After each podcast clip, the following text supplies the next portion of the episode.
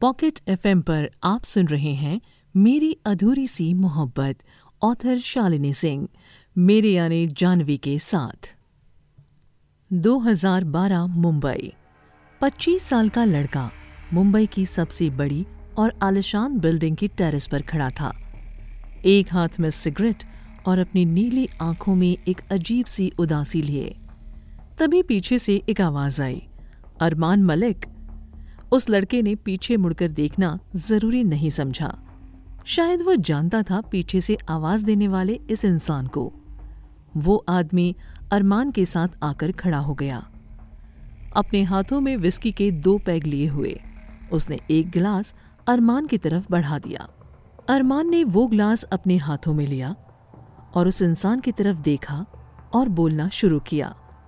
राज सिंह, कहिए। क्या काम पड़ गया जो आपको मेरे दरवाजे तक खुदाना पड़ा? राज सिंह। अरमान, जो काम मैं तुम्हें सौंपने आया हूँ, वो काम इस पूरी मुंबई में तुम्हारे अलावा कोई और नहीं कर सकता। इसके साथ ही राज के चेहरे पर जहरीली मुस्कान आ गई। राज ने अपनी विस्की का एक घूंट भरा और एक टेबल पर पड़े हुए मैप की तरफ़ चलते हुए अरमान को इशारा किया। अरमान ने टेबल पर पड़े मैप पर नज़र डाली। राज ने कहना शुरू किया, नवी मुंबई में एक बिल्डिंग है, जो कि मेरे अंकल के नाम की है। मैंने उनसे कहा कि वो बिल्डिंग मुझे बेच दो, मैं वहाँ बार और क्लब बनवाना चाहता हूँ, और इसके लिए मैं उन्हें मोटी रकम दे सकता हूँ, बाकी लोगों से ज़्यादा। लेकिन वो नहीं माने। ये कहते हुए राज ने अपना हाथ टेबल पर ज़ोर से मारा। उसकी आँखों में अपने अंकल के लिए गुस्सा साफ़ देखा जा सकता था। अंकल नहीं माने। उन्होंने अपनी बिल्डिंग किसी दूसरे आदमी को बेच दी और वजह ये बताई कि वो आदमी वहाँ अनाथ आश्रम खोलेगा। परसों उस जगह की रजिस्ट्री है। राज अरमान की तरफ़ देखकर बोलना शुरू करता है। मुझे उस बिल्डिंग के पेपर्स अपने पास चाहिए। तुम्हें उस आदमी से वो बिल्डिंग मुझे दिलानी होगी। साम दाम दंड भेद जो भी करो, बस वो बिल्डिंग मुझे चाहिए, किसी भी कीमत पर। अरमान चुपचाप सब सुन रहा था। अब अरमान ने बोलना शुरू किया। काम हो जाएगा। राज ने मुस्कुराकर कहा, जानता था, ये काम सिर्फ़ तुम ही कर सकते हो। बोलकर एक लिफाफा अरमान की तरफ़ बढ़ा दिया।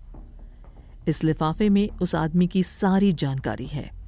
ये डील करोड़ रुपए की है। यकीन करो, अगर ये डील हो गई तो मैं तुम्हें कभी निराश नहीं करूँगा। अरमान लिफाफा उठाते हुए, परसों शाम तक पेपर्स तुम्हारे टेबल पर होंगे। ये कहते हुए अरमान बिल्डिंग से नीचे आया, पार्किंग से अपनी ब्लैक मर्सिडीज निकाली और हाईवे पर घुमा दी।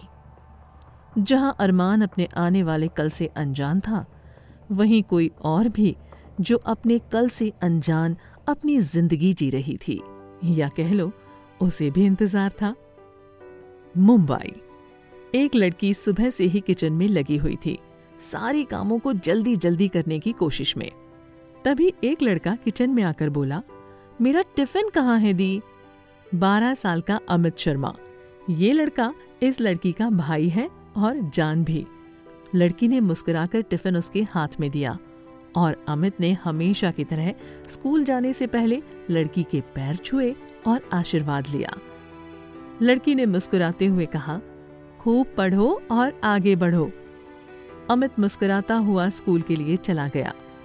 लड़की ने अपने लिए कॉफ़ी बनाई और बालकनी में चली गई।